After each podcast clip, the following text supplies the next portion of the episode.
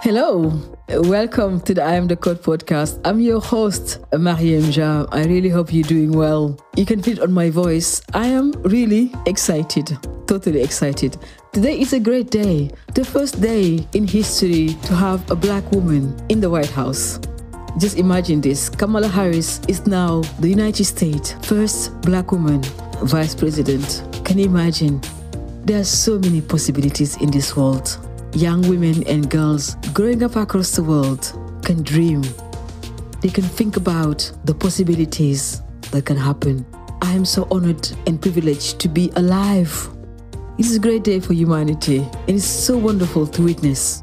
Really, it is. Thank you so much for supporting I Am the Code. We are so excited and celebrating like everyone else. And I want to thank you personally for supporting I Am the Code, for donating and listening to the podcast. We are absolutely grateful.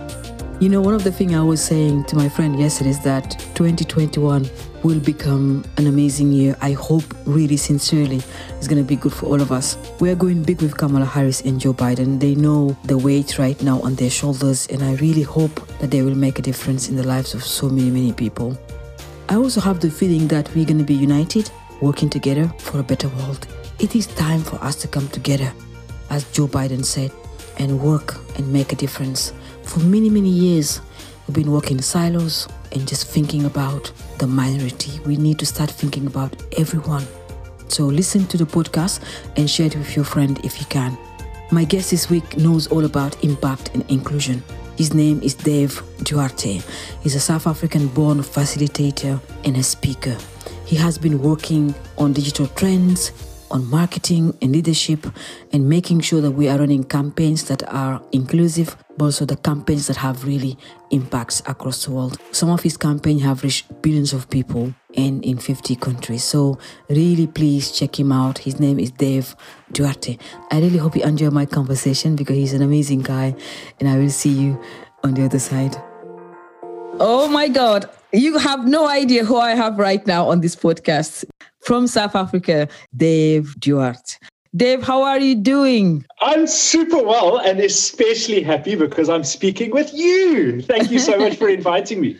I'm really excited to have you on the on the podcast. You have no idea. Oh man, I'm touched. Thank you. So, um, what are we talking about today? Let me tell you why I invited you. You know, I always said to people why I invite them on the podcast, and I think over the years, I'm so impressed with the work you've been doing uh, in in creating impact campaigns, but also, you know, as both uh, both of us are young global leaders from the World Economic Forum, I always like your pragmatism. You know, the fact that you're always pragmatic. You know, you're very kind to people, very helpful, and um, and I just wanted the boys and girls to listen, you know, to to what you have to say. And the other thing I think I wanted to invite you uh, on the podcast is because you are very present. You know, I remember at the beginning of COVID 19, I was talking to you about Zoom, and you said to me, You know, I'm going to be off Zoom right now.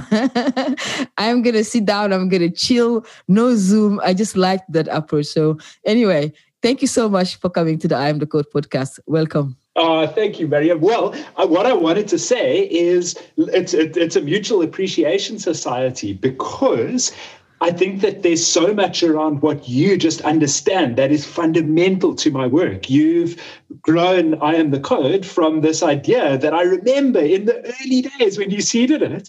Uh, you know, a lot of people can have ideas, but you made it happen. And I, I, just remember your first year doing it. It was like nothing I have ever seen. I, I don't know, I don't know how many air miles you got, but I saw you traveling around the world, telling the story, using your own life experience to bring people on board and really mobilize heavy hitters to support uh, to support young girls to learn an essential life skill. And I'm reminded again and again how much leadership matters and how much storytelling matters. And I think that it's something that you represent so powerfully and that you do so powerfully. So thank you. Oh, well, thank you so much. This is going to be an amazing podcast because we have so much to say. But let me ask you, how have you been coping with lockdown? You know, I know that the last year was really hard for everyone. There's so many levels to that answer, and I think a lot of people are going to have different stories. So the answer is it, has been for better and for worse in many ways. So on the worst side, same as everyone. You know, I've, I know people that have been impacted by COVID, that have struggled with their health. We've had anxiety for our loved ones, and that's been really bad. On the other hand, you know, I've seen friends struggle with their businesses also, which which is also awful because financial pressure is real. And on the other hand, uh, I really do believe that the world did need a great reset of sorts. We needed to slow down. We needed to look at where we were going, uh, particularly as someone that cares about uh, the environment. Uh, we were carrying on like there's no tomorrow we were traveling too much. we you? were traveling too much. No, for real. And that was actually one of the things on a personal level that I was actually really grateful for. Uh, besides the amount of time I was spending on aeroplanes, and I know that you can relate, it was also every day how often I was spending in Ubers. I wasn't even thinking about yes, it, just Ubers. Ubering around everywhere because because you can work in the back seat, you know, like so you just sit there and you think that you're productive, zipping around everywhere, you know, never having home cooked food. Um, mm. And it just, it made me slow down. I also had a well, fancy office and oh, totally, totally, totally. And I think just everything for me, it was just like take a pause, slow down. And my, my business has really benefited from that. My hmm. productivity mm. has be- benefited from that. My peace of mind has benefited from that. So in that way, it's been really good. Wow, that's amazing. And so uh, I know we're calling, you are in South Africa right now. So can you just tell us a little bit about your background? Where did you grow up? I know you are South African. Do you mind just telling our mm. girls and boys about your background? Yes, for sure. So I, I grew up in Johannesburg, which is uh, the, the biggest city, like business city in South Africa.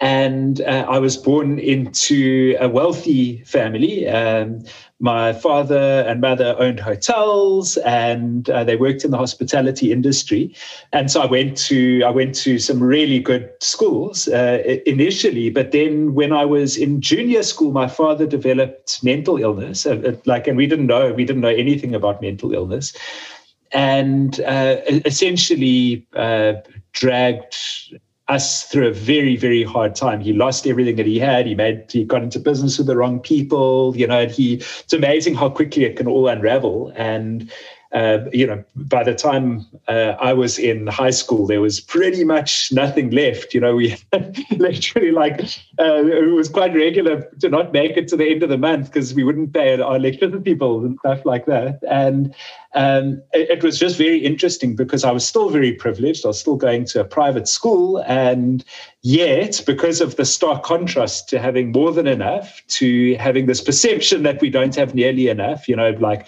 gone with the nice cars and that kind of thing. And, you know, it was um, diminished circumstances, so to speak. I found that incredibly stressful.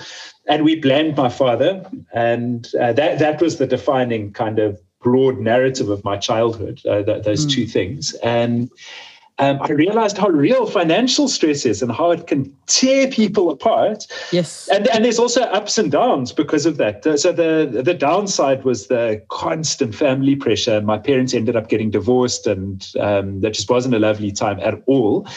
And on the upside, I was forced to become an entrepreneur in high school, which I never would have done otherwise, basically so that I could have pocket money to go and do what the other rich kids that I was at school with uh, were, were, doing, you know, hanging out at shopping malls and that kind of thing. You know, I didn't get pocket money to do that. So I had to do my own hustle. So mm-hmm. ups and downs. And um, yeah, in, uh, in after I left high school, I moved to Cape Town and um, I my side hustle, which was organizing parties, um, became a, became a thing, and I actually built my career on that initially, organizing parties at nightclubs and restaurants and that kind of thing. And I, yeah, I mean, we can talk about how that became a career move later, but yeah, that was that was the move. Oh my god, move. you know, I didn't know that. Do you have any siblings? I do, I do. I've got a wonderful sister uh, who is ten years older than me.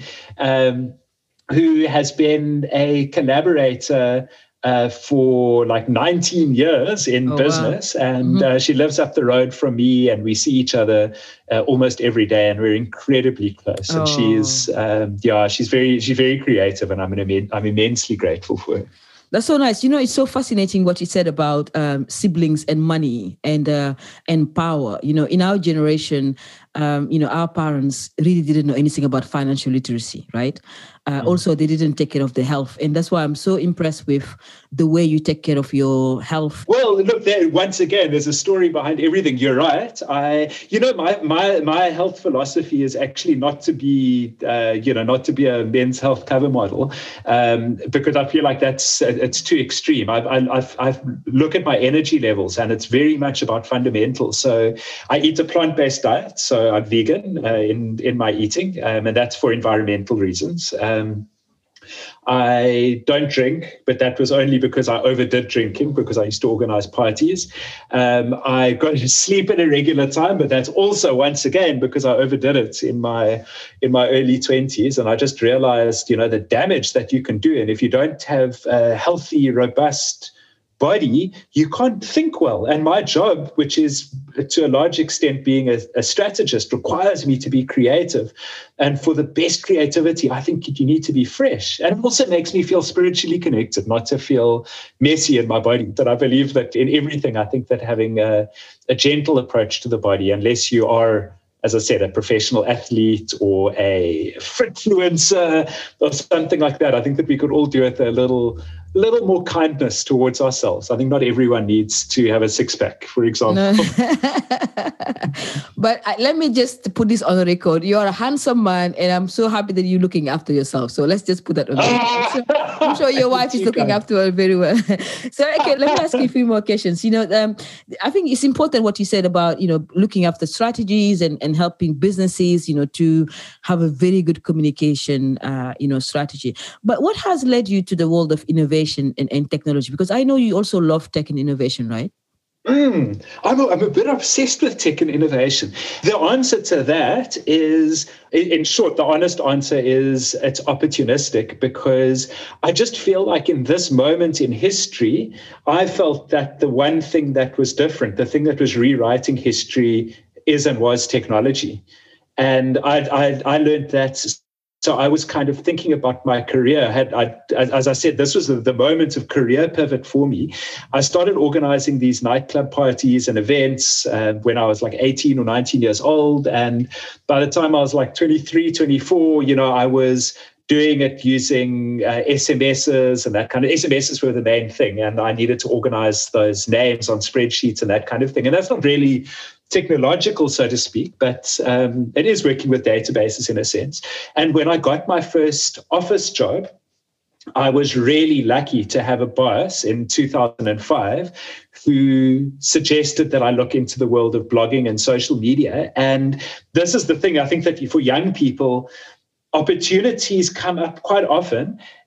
You need to be prepared to jump on that opportunity and um, you know, the, my boss could have made that suggestion, and if I wasn't interested, I, I, could have done it half-heartedly, or maybe I would have said I wasn't that interested. But he said it, and I, and I, in my back of my head, I was looking for any way to distinguish myself. And he said, look into blogging, and I, I looked into it, and I saw that this was an emerging field, and I myself into it with both feet. And nowadays, blogging and social media is, isn't what we would call technology, but at the time it was. You are really part of the first generation in South Africa that really started blogging, right? I remember that long time yeah, ago. Yeah, yeah, yeah, yeah. And and that's I think we first got connected. It must have been like 15 plus years ago because you were ago. also in long terms of ago, like yeah. there's a, a, kind of African um, African blogging gathering. community, yeah, and you're also true. yeah, yeah, yeah, yeah. In short, it was strategic advantage. I hopped onto it. I grabbed the opportunity with both hands. Mm-hmm. And I just realized that most of the freshest, most exciting opportunities and stories were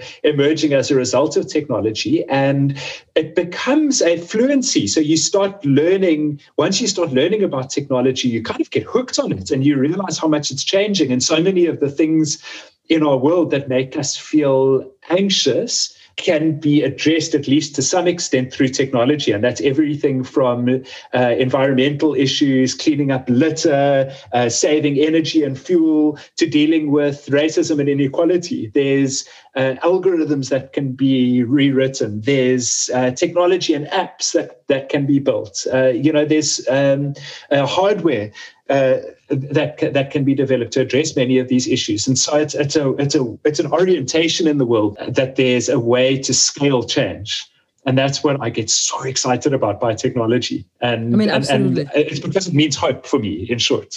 Yeah, no, I, I do agree. That led me to the, the current work you do, and you, you've been actually doing for a very long time now. You are a communication strategist and a, and a story maker. You help businesses across the world to communicate well and strategically. Uh, what, is, what is your job look like? Why do we need people like you uh, right now? So, to take it down, I mean, I think that if you look at democracy itself, fundamentally, it's uh, Donald Trump has shown us this. It's an attention economy. It's if you look at Brexit, if you look at how, at the response to the coronavirus uh, and the disinformation pandemic, you know, where some people, based on a certain set of information, will choose to wear masks, and other people, based on a different set of information, will choose not to wear masks.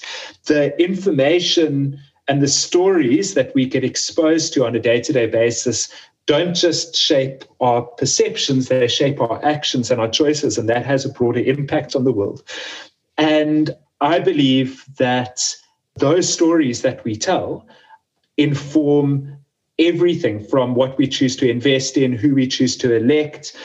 And so that's why I chose to do this work because I feel like you're going to the root of consciousness every day. Uh, you know, we wake up in the morning and we open our eyes or we open our ears and we have this thing called consciousness. And that consciousness is mediated through our environment. It's through uh, when we open our smartphone, it's when we walk down the road and we see billboards, it's through the conversations that we have about current affairs by our friends and, and where they've picked that up, whether it's on TV or radio or podcasts or news media. And communication strategy is informing those public narratives. And that's my job.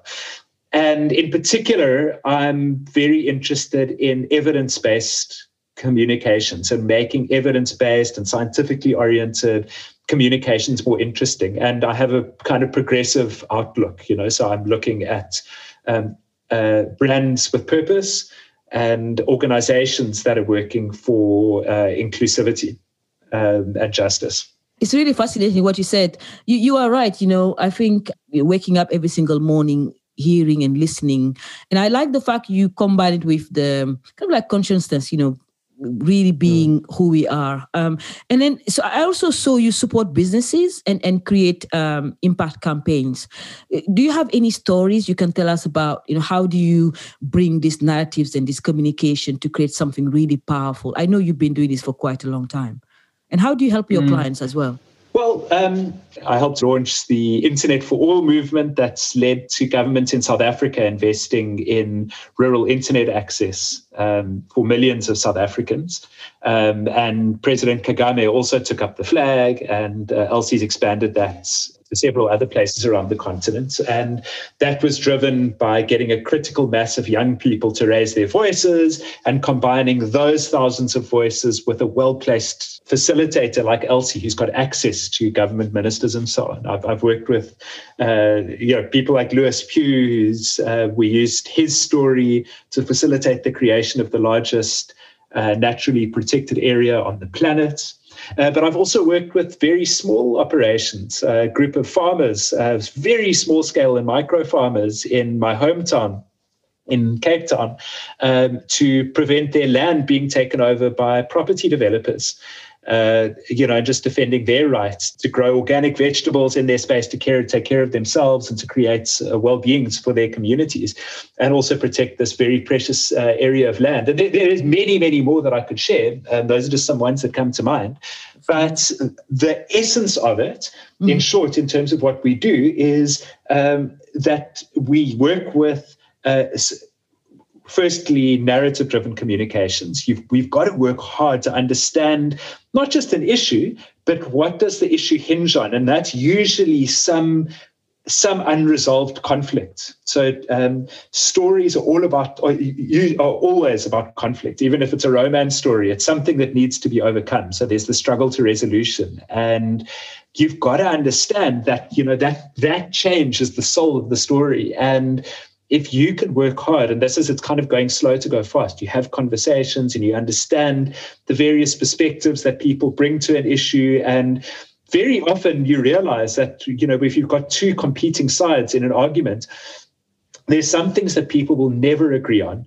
But if you listen and if you carry on speaking and if you carry on engaging, you'll find that there's a few things that they can agree on that are important.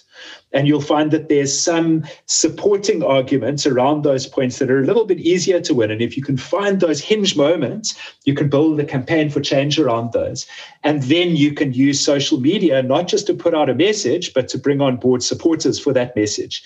So that's what we call story making. It's narrative. What's this? What's the story? Um, it's content, you turn that into videos and posts and press releases and that kind of thing. And then the third thing is networks. Who are the people that would care enough about this to get involved? And who are the people that we need to reach that can take decisions and actions uh, that are substantive enough to move the issues? So those are those are the three things that we work with. And I find it endlessly fascinating. It is fascinating. You know why it's fascinating? Because I actually, when I was doing your research, I know you because you're my friend, but I was I was really trying to understand, you know, more behind the work you do, and I came across the word story maker. I, I hear the word storyteller, but the word uh, story maker really fascinated me. You know, story making is like what we're doing right now because the girls in Kakuma refugee camp, the young girls I work with, they have stories, they're storytellers but we don't have people that actually help them make their stories meaning writing it in yes. and content. And yes. that's why I was, i'm so fascinated in talking to you. But but how would you gauge the success of communication strategy? Is this with story making storytelling? And can you help us understand a little bit more? Yeah, well, um, look, first, the first measure of success is that it's uh, of communications is that it has been received as intended. So uh, th- this is the first thing that I learned, and this is like pre-digital fundamentals of communications. So just because I have said something, it doesn't mean that you've understood what I'm saying in the way that I intended to be intended it to be meant. So th- this is why I emphasize the importance of conversation. So uh, that, that's the first thing is understanding that communications isn't just about saying something, which is what you, you might call storytelling. Um, communications is saying something in a way that it is received. So it's a two way thing. The receiver of the story also has a role to play, an active role in interpreting and understanding it. And so the role of the communicator is expressing the message. Uh, in a way that it's going to be received and understood uh, by the correct audience in a way that they are going to understand and care about enough to act on. So, so that's the first thing. It's targeting the right people. It's framing the message in a way that it's going to that it's going to be adopted and responded to in the right way. And then you have to. You can't just communicate information. You need to layer in meaning, which for so many people is story you need to provide context around it. So so there's that and that's that for me the only way that you can do that you can't do it generally speaking in one shot. You need to communicate the same thing over and over and over again. And so there we've got a whole range of measures uh, that we can test. Have they understood it? Do they remember it? How do they feel about it? Because there's a big emotional component and then you can measure behavioral change. And digitally we've got things like frequency, how often did, so we've got reach, how many people did we reach with the message? It's one dimension um, uh, of it. Uh, impressions, uh, so how many times did they see it? And that you can relate as, uh, you know, frequency over time. So how often did they see this thing? And then we can have things like click-throughs, downloads, signatures, purchases, event attendances. So there's usually uh, there's a kind of hierarchy of outcomes of any communications. For me, the ultimate of which is action, but we often can't measure the action. Sometimes the action is months or years removed from the point at which you start the campaign. We, we've also got to fall in love with um, the soft metrics. The, the kind of general sense that culture is changing through our involvement in it you know, which is measured by, in digital mm. terms, our following, our response rate, our engagement rate, uh, media pickup, and that kind of thing. Yeah, communications is a patient's art. Uh, you know, I, I talk about three levels of communications bonfires, wildfires, and fireworks. And uh, fireworks are those big moments that all brands and organizations love. You know, it's it's the day, you know, it's election day or it's launch day, and you put everything behind it, and everyone sees it, and it's spectacular, and you trend. Uh, but you can't do those all of the time. But you'll exhaust yourself and your community. So you plan you plan those, you know, four times a year, six times a year, once a year, once every four years, if you're someone like the Olympics or something, or uh, a political organization. So those are the fireworks. Uh, rallies, also another form of political fireworks. Uh, but then you've got bonfires, which uh, for me are the, the, essence of a community. And a bonfire exchange is you think about a group of people sitting around a bonfire, you know, it's mutual exchange, it's joining a conversation, it's being an active contributor. And the big thing there is consistency. If you don't keep feeding the bonfire, with conversations. If you're not staying current and relevant, if you're not culturally attuned, the bonfire will die mm. down. Um, and so that act of simply showing up over time and learning from people's interaction, like understanding the, that the, the communication, if you don't have that in the digital age, you're dead. Mm-hmm. And then the last one uh, is wildfires, which I think is the other thing that a lot of brands and communicators hope and wish for, which is you drop a piece of content onto the internet and it just spreads like crazy and everyone talks about it but uh, what google has shown again and again is that that's wildfire content it doesn't come without context. It, it comes from people understanding the cultural conversation. It comes from people that have typically practiced their art and craft extensively, and they can frame a message that's at once surprising. It's not like something that people have seen before, beautifully timed and very relevant to the world mm. at large. And then you've got to get it in front of the right people. And if you don't have credibility, oftentimes you're going to have a much harder time making sure that those things do go wildfire. And, th- and that's it's always the roll of a dice. But that's why I say it's a patience art. Uh, you know, it's uh, uh we don't like to talk enough about the the role of luck uh, in in technology and i think that luck is underrated. I love it. I love it. The bonfire is like my favorite part. I did i didn't know that before. But you know it does remind me us as africans sitting down and having conversation right? You know you know you know yes. people. It's it, that i love that. I've just wrote i've just um, had it on my notes. Bonfire. Oh my god. I, I had that. That's wildfire and fireworks. Thank you. And i also but this is just an example this is a metaphor and our brain thinks in metaphors and understands things in stories so uh, I love that metaphor. I, someone mentioned it to me. I was at, I was doing a workshop in Mauritius, and one of the attendees said they'd read it somewhere online. They said, "Oh, it's bonfires and fireworks," um, and it just stuck in my head and I just developed this thing and I added wildfires to it. And I don't know who came up with the original thing, but anyway, I've really built on it and made it my own because we love these visual metaphors. No, no, no, it's absolutely amazing. So, the, you know, the purpose of a communication strategy is to reach, as you said, you know, as as much as you can to reach your target audience and, you know, all of that. But do you think with the era of social media and Facebook and all of this information, like we are constantly bombarded with information. Do you think we are reaching uh, the marginalized communities, the people who we actually should reach? Do you think we're reaching them? Mm, wow, wow, what a great question. Um, in some cases, yes, but I mean, when you talk about marginalized communities, not everyone is is very active online. Uh, and in some cases, you know, even even if you assume the marginalized communities are online, you know, the message needs to be framed in a way that's accessible to them. So my, my housekeeper came to me this morning and she asked if it's true that the South African president has joined the Illuminati. And I said to her, What do you mean? And she said, No, she's on a chat group and they're saying that the South African president says not enough people have died of coronavirus yet and she was worried. And and uh, she said because if that's the case then you know i'm going to miss the days of zuma the, the previous president um, who isn't isn't that popular in south africa right now. Um, and she's very connected. So she's got full access to our home wi-fi and she's got a great smartphone and she's got internet at home. Um, but the communities that she's engaged with are responding to what's clearly a conspiracy theory. And I thought this is this is part of the challenge is that um, she's got a very important role to play, as we all do, as a citizen in a democracy. And the challenge these days is thanks to chat groups and so on, is that whispers spread faster than shouts.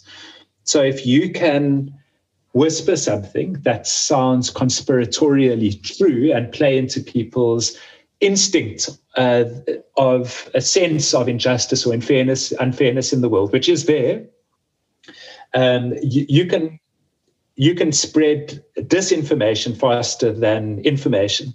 and in that way, yes, uh, marginalized communities are being reached. Um, but I think that the mainstream media, um, if you want to call it that, uh, and civil society has a lot of work to do in terms of um, making the news interesting, engaging, and actionable. In other words, making sure that you go beyond saying something to making sure that it is received. So yeah, that's uh, uh, what, what do you think? I'd love to know your perspective on this. I mean, you you work directly with uh, with marginalized communities and very established communities around the world. I think we do. I think we are doing it. We, we're reaching people, but I think we're not reaching enough people, especially when you come to uh, real content. And I think that's why I like your work with. Um, I know that you are, you know, you also have another hat as a, as a philanthropist, and and you work, you help communities in in South Africa. I saw that you help, uh, you know, an organization called Reach uh, Trust, and and you know for the literacy and numeracy, and that, that was I was really impressed with with that, and I think that's that's one example, for example, in reaching out people. For me, it's not always the news, the media, the, the conversation, because you and I are in a level where when we want to get information to be shared, we know where to go and how to get it. You know, we can change our notification. We, we can choose now what to read and what to what to, what you know what what information we can get. But I think the, the marginalized communities don't have this choice. They just get as much as they can. But I think if we are able to develop, uh, you know, apps and, and solutions like, you know, the Reach Trust, you know, where you sit as a, you know, as a non-for-profit uh, board member, it's really fascinating. I was really impressed by it. Can you just tell me a little bit about, you know, your, the, the, the work you do around philanthropy and helping communities in South Africa? Well, uh, you know, I'd like to respond to what you were saying about that because you're absolutely right. You know, the news media isn't the best way to reach people. And um, one of the lessons that we've learned at Reach that's really surprising and interesting to me um, is the importance of combining tech, the virtual world, with the real world. Um, uh, and, and, I mean this even in uh, even in uh, a, lockdown situation. Okay, so what the Reach Trust does in short is it develops very lightweight mobile applications uh, to reach uh, disadvantaged and rural communities around South Africa. Um, people that are digitally excluded, generally speaking, uh, that don't have access to uh, things like textbooks, reliable teaching and learning resources, and that kind of thing. Um, and we help people find employment, uh, you know, and and we we reach uh, 10 million plus people every year. So it's it's doing a very good job. And the whole idea is technology for reach. But here's the surprise. This is the most surprising thing that I've learned um, uh, in the work. So when we first incorporated, uh, one of the apps that we developed was um, designed to essentially replace the school teacher in a way because we had we had an educational crisis in South Africa. Textbooks aren't always delivered. Um, low motivation among teaching staff. They don't show up at work. Um, and yet, education is more vital than ever before. So, we rewrote the entire South African school syllabus put it on a lightweight mobile app, gamified it so that people could earn points and get badges and level ups by doing their homework on the application, and even partnered with a local retailer so that people can earn um, vouchers that they can use for food and cleaning products and that kind of thing for the home so that parents would give the kids time to work on this because essentially they can go because parents were saying you know we need help around the household and that kind of thing. You don't have time to study. So everything was there including the parent we thought the parental incentive. So anyway we launched it. Huge fanfare on tv media loving it. And we got uh, over a million downloads right out the bat and then six months later, reviewing the stats, we only had 3% of the signed up users still active on the application. Wow. Despite all of that. And everyone that looked on it, it was like absolutely superb. And it looked superb, but in reality, people weren't sticking with it. And mm-hmm. the reason why is that learning is hard. It learning is hard. is hard. It's not just a game. You actually have to sit down and do your homework and points and badges done by some app um, can be incentivizing, but for the kind of deep thinking and engagement to get through school syllabus, you need a teacher. You need someone who's going to love you, that's going to see you, that's going to hold you to account. It's so much more than just about information transfer. And so, mm. and we learned that the hard way. So we rewrote the application and we focused it on the teachers to help make their work and lives a bit easier. So still doing the syllabus, but give it, keep giving them ways to engage with their students. So empowering you know, games them, to play, yeah, empowering them and, and putting putting technology in their hands. You know, whether they've got textbooks or not, and everything changed overnight. The stickiness, the results, the impact. And of course, for us, then the funding, because when you report that kind of impact, uh, you you get the, the you get funding in, and so you know I think that the assumption that technology is going to solve everything. Um, while I do believe that it's it, it's true to some extent, you've got to challenge your assumptions. You know, Absolutely. human beings are vitally important as part of this. And I, I learned from that technology needs to be in service of the human rather than the human in service of technology. And man, teachers, a thing. It's really fascinating you said that because you and I both sit on the prestigious Global Teacher Prize, and, and yes, we the yes. you know I we so important. I never had a, unfortunately, I never had the chance to have a teacher, but I really love teachers, and I think I love what you said earlier about reach as well because we are trying to get our young girls and boys across the world to have access to content and and we are building our first ever I am the code app. Uh, you know, this year hopefully we're going to launch it as well. Wow, wow. Um, but I think what is really fascinating is that we what we've learned over the years is that you know content it's only content just doesn't matter. Mm. But how do you make sure uh, you know, we get more girls and boys having access to it as well. But understanding the context, helping the teachers. Yes, the context. That was quite a yeah. That was quite that was quite interesting. But at the moment, you know, we really need to do more for marginalized communities. And our team for this season is inclusion. I really want to make sure that people are included into the conversation.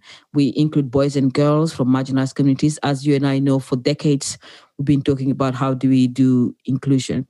But as a South African, how do we how do you rebuild the inclusion with what is all going on right now? You know, we have discrimination in South Africa, discrimination in other countries. How do we do that? Mm. And it seems like it's getting worse. I haven't seen I haven't seen stats around this, although I did look at these SDG indicators and I saw that inequality is a rising indicator. Um, and gender inequality and racial inequality is a rising indicator. The last I checked, which was last year early, and I thought I'd just assumed that all of these things were moving in a positive direction, but it very much matters who's in charge in the country. Uh, you know, leadership really matters, and the problem is is that it's so one of the most powerful ways to unite people politically and socially is to create an other, to create a scapegoat, to create a threat, whether that's uh, immigrants or people of different races um, or income groups or political orientations. So um, I, I, think first and foremost, I think leadership matters. I think who's yeah. in charge matters. Um, the lesson from South Africa, I think, is always. I mean, I think that's the South African lesson. It's um, leadership matters. You need you need leaders that are pro reconciliation, pro inclusion, um, and you need to be strong. I mean, creating inclusion, I think it isn't it isn't a soft battle. So let's look at Black Lives Matters as an example. People are accusing uh, the Black Lives Matters movement of looting and rampaging and whatnot. But how else do you get noticed when quiet protest isn't having the results that you want? You can see yeah, the result yesterday yeah. of the United States, where when the Black Lives Matters were, uh, you know, marching in summer you know you have all the army out. And yesterday a couple of days ago you know they didn't even protect the you know the senators. That was kind of like fascinating yeah. for me as well. Yeah. And that's not inclusion. so, no, the opposite. So I don't know. I mean, I think de-escalation is my word of the year. I think it's one of my words for the year. It's like kind of how do you de-escalate? I've tried to expose myself to as many different belief systems and political orientations as I can manage, including in you know uh, joining WhatsApp groups across the political spectrum. And it's just I, the more time I spend, I just realize like people are not hearing each other. Um, and it's very because true, it's become very much about identity and it's a it's a huge thing i think that i, I think that on the perpetrators Why side do you think who that perpetrate then? racial injustice god it's too bloody complex i'm going to give my honest, honest opinion like my, my amateur opinion sorry which is just i think that there's i think that people are scared of losing what privilege they have to be honest mm. i think that they see it as a threat i, mm. I think like i think that um, men see the attack on patriarchy as a, an attack on masculinity. I think that white people see the attack on white privilege as an attack on you know their living situation and i think instead of understanding that you know creating a more inclusive conversation will make everyone better off I, I think that it's zero sum thinking. It's just it's difficult. I think that people feel threatened. In, long story short, I think that people feel it's threatened. fear, though. It's and I don't. And I, it is fear, but I but I don't know how else. I think that, but you know, at the same time, um, I, I, also, you know, all of my all of my black friends are they're not saying I'm I'm angrier than I've ever been. They're just saying I'm exhausted. Mm. We've been saying this for years and years and years, and we're exhausted.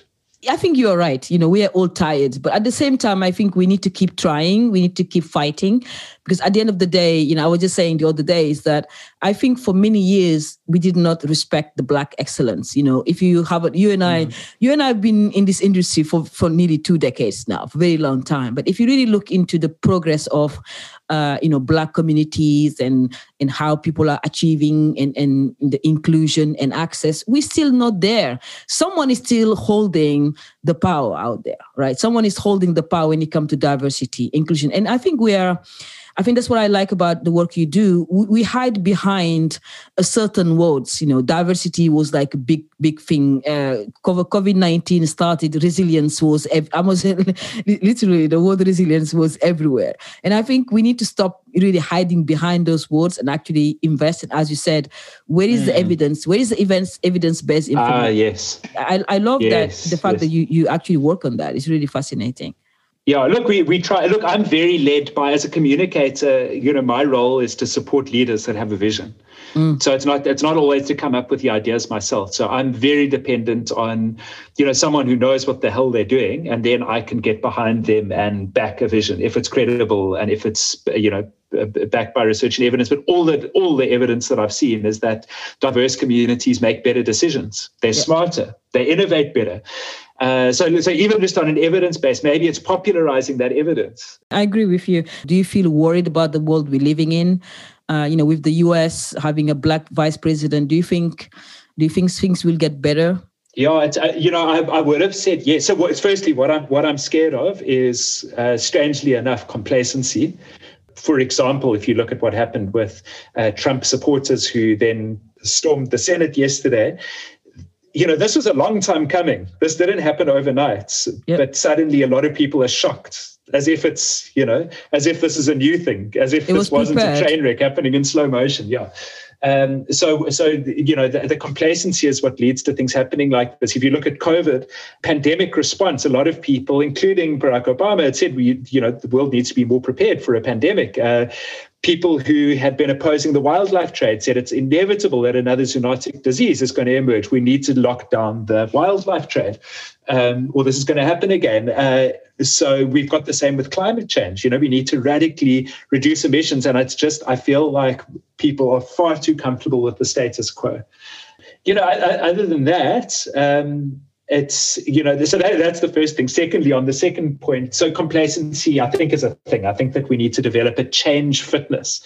And strangely enough that change fitness is someone that loves change um, you get used to it and you get more comfortable with it. Mm. And it's not, you know, I, I don't live my life in fear. I live my life as wholeheartedly as I possibly can. And it's interesting because one of the things that very conservative people accuse progressives of is of being lily livered or scared or fear based. You know, for example, if you look at people that wear masks, they see wearing a mask as a sign of living in fear. Quite the opposite.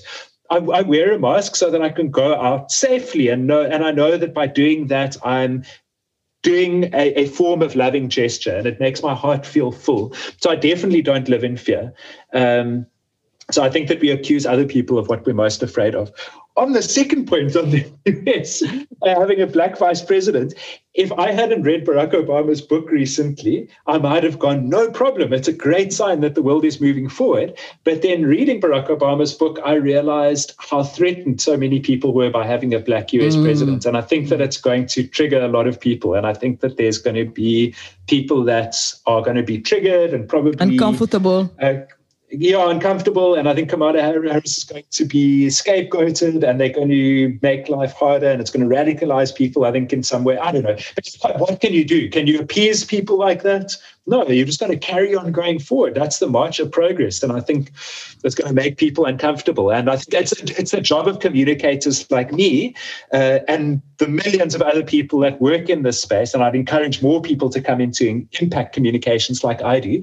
Yeah to create inclusive conversations, to create conversations that aren't hostile and that don't raise hostility, but conversations that create a sense of um, oneness and togetherness and involvement. Someone told me the other day, uh, why do you think people are scared of Kamala Harris? Why do you think people are scared of black excellence? I said, I don't know. Mm. It's because I think if you are if you are a black woman like me and you know you work so hard for decades and decades no one has recognized your value and suddenly you become excellence at talking at doing what you do of course you're going to intimidate people but i think as society we need to find a way to include people you know it doesn't because mm. you and i we're the same we've been probably we have different but at the same time we can see progress you know we we want to make sure more girls have access to computers you know you want to reach more people for literacy and numeracy so I, I think it's just as you said it's fear and I'm hoping that as Kamala Harris and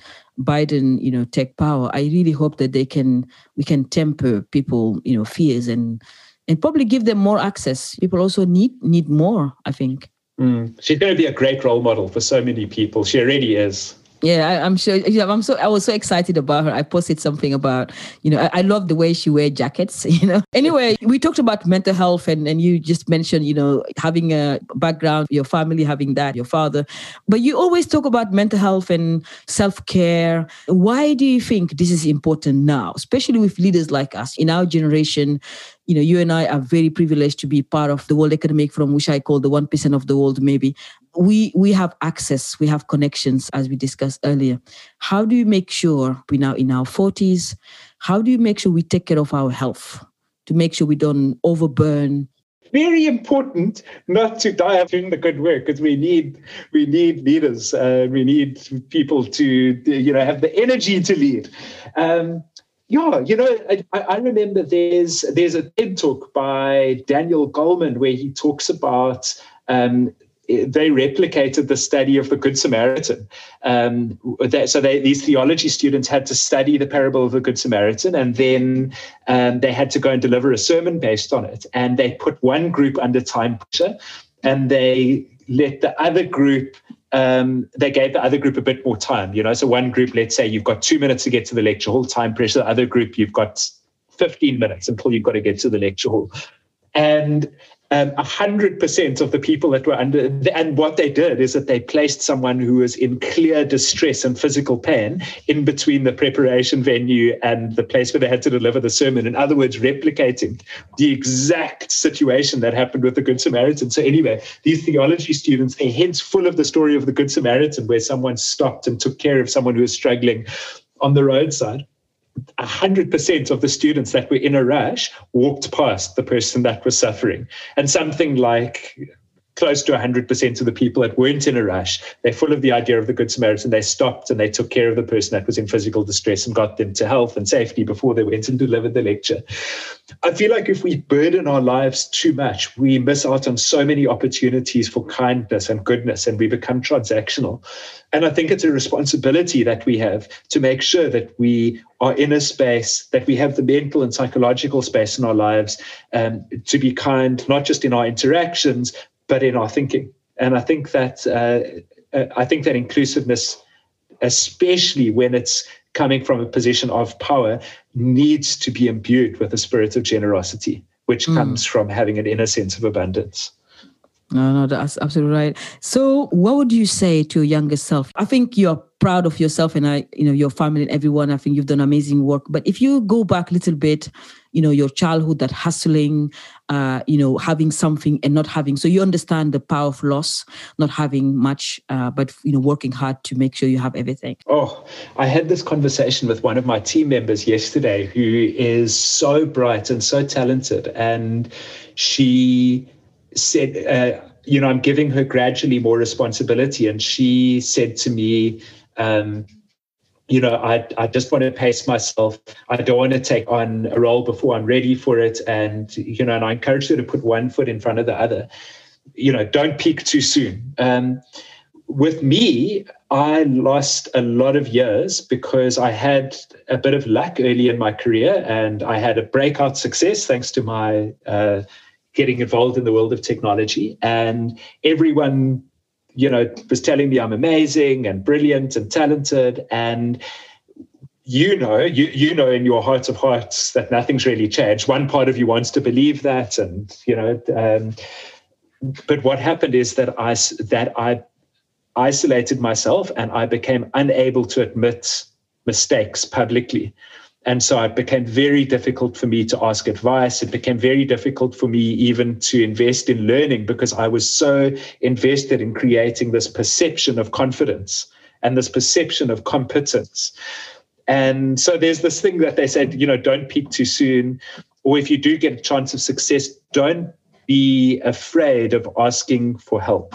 Don't feel the need to have to create the perception of perfection in your career. There's something very powerful about achieving what you do, whether it's a lot of success or ordinary level of success, and being able to own both your successes and your failures and carry on moving forward. If you, if you, you know, no career uh, is created in isolation. Even great genius um, is surrounded by other people who've enabled you, and I think that the, that the understanding that you are who you are because of the community of supporters, ranging from your friends to your parents to your siblings to industry mentors and advisors, and even your collaborators and competitors.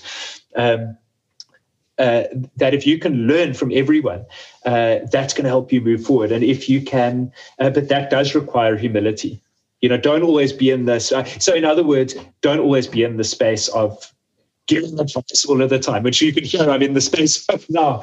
And that, and I went into that space too soon. So don't be so quick to move into a position of authority. Give things good time. And I wish I'd done that because it wouldn't have impacted on the success at all, but it would have helped my stress levels, would have helped my pressure levels, it would have helped me learn faster, and it would have avoided some very bad financial decisions that I made. Very bad financial it's decisions. fascinating you said that because I said to my mentees all the time. And I think one of the things I've learned through the, through this conversation as well is that you cannot give what you don't have, right?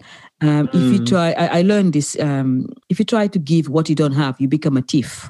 Wait until you're ready. But not right now. I see people like trying to be mentors and try to do so many things for others, trying to fix the world, you know. But you know, and one of one of the things I've learned is to you know wait until you are ready to mm. to start giving. Otherwise, you become. Um, what happened is, I think the word you you mentioned earlier.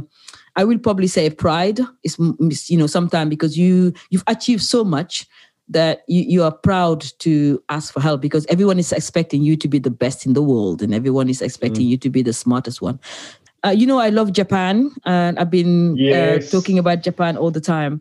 And one of the things I I like about what they do is the, um, something I call ikigai. Now I'm I'm recording video ah, yes. called ikigai. Guidance. I know you love what you do, but can you tell us what are you really good at? Oh wow! I'm really good at creating communities. Strangely enough, like I'll give you a little example. It's weird. It's like a hidden talent. Um, we got a rescue dog, a little whippet, that had such difficulty dealing with other dogs because she was attacked, you know, when she was a puppy, obviously. And by the time we got her, she'd had lots of bite marks on her. And what I did is that I created a meetup for uh, for shy dogs. So it's the Shy Dog Social Society, and we started meeting in a park every Sunday. And people with their shy dogs, like whippets, would come, and these little gentle animals would learn to play together. And this is this has turned into a whole thing, and people meet in multiple locations now, and no one even knows that I started it. These people, like I, I'm very likely involved now, if at all, it just it runs in itself. And so I, I, guess I'm sharing. Can I ask you the same question? So I want you to be put on the spot. What is something that you? What am I good at? good at? I think I am good at now. Now I'm growing up. I mean, ask me this 20 years ago, I wouldn't know, but now I'm 46 years old. But what I what I will say is I am good at connecting my heart with uh, other people's heart. Um, oh. I try to I try to understand pain. Uh, I think you and I have been through this when when you understand pain, loss, and gain, because we are in a position where you and I we can talk to kings and queens and president whenever we want. But at, at the same time, we've been through loss, we've been through pain, we've been through mm. things that in, internally we had to fight and battle it to be out there. So, and I can I understand people. What I'm good at, I think, and what I is connecting my heart to someone, you know, oh. to someone else. Yeah, I think I'm good at it. One more bonus question for you. What do you love doing? What I mean by that is, what is the reason for you to jump out of bed every single morning? Oh, well, that's look.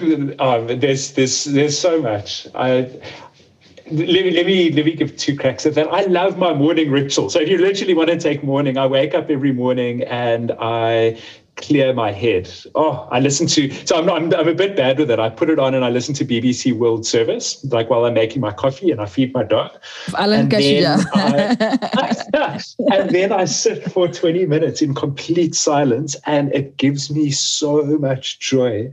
And then I go and I wake up my fiance with some coffee and we talk about her dreams and whatever emerged for me in out of the silence and um, you, you, know, I wake up early enough that there's that amount of time in my day to do that every day. And it fills me with joy, like, I don't know, like nine days out of 10. Um, you know, the morning is one of the few times that you can actually control, you know, um, you get up one time, but yeah, so it's, it's, it's honestly connecting in silence. Uh, one of the most joyful moments of my life every day. That's really amazing. What do you think the world needs right now? Oh man. Well, now you see, you've cued me because you said that you connect with people's hearts. We could all do it with a little bit more heart centeredness. I think that we live far too much in our heads. Um, you know, I think that when you're in a rush, you get into your head, and when you're under stress, you can actually feel your chest shutting down. So I think, uh, you know, I think that um, we could all do a little bit more to nurture not just love for families, but love for strangers. Um, and love for the environment, and in particular, uh, love for our fellow creatures and environment. Um, so that that the world could do with a lot more of. Well, Dave Duarte, you are so amazing. I am so happy to have you on this podcast. I mean, we can carry on until tomorrow, but thank you so much for coming to the I Am the Code podcast. I'm so happy to have you with us. Thank you. Thank you so much, Dave Duarte, for coming. Thanks, Maria.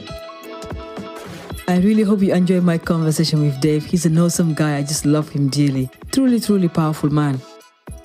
You know, one of the things I've learned this week is that creating impactful campaigns can really change lives. I think we don't think about creating campaigns so far with social media and, and all of the Facebook stuff we have is, is creating, you know, bombarding people with messages, but we need to start creating campaigns that uh, can change lives. Also, writing and making stories to inspire the world will be absolutely crucial this year. One of the things I've learned yesterday is I got to see this young woman on TV. Her name is Amanda Gorman. I was like, what? She has become the youngest poet ever to perform on a presidential inauguration. I mean, it's like when, when she was speaking, I was shaking. I said, Where did you get these words from? Amazing oratory, beautiful tone, really powerful poet and an activist. I mean, you have to check her out. Please check her out. She said that we violated the power of words. And I think she's, she's right. For the last couple of years, we've been saying anything we want, whatever we want, how we want, it doesn't matter no consequences. Just say it and go. And I think we need to start really thinking very carefully. Um, you know, how do we hold ourselves accountable, but also how do we make sure that we just don't say whatever we want to say? We need to be careful because we have young people listening and you know thinking and looking at us. It's really important that we really be careful. We must be careful on what we say. We can do better than this. Anyway, you have been listening to the I Am the Code podcast. I'm your host, Marieme Jamme. Please come back soon for another I Am the Code episode. Remember to subscribe and follow us. We're a very small team dedicated to making the world a better place by creating inspiring content for people who wants to be better and do better. Please come and help us. Donate to I Am the Code and follow us on social media. We are all over the place. Thank you so much. Spread the world, spread the love, build inclusion and I will see you again very, very soon. Thank you so much and goodbye.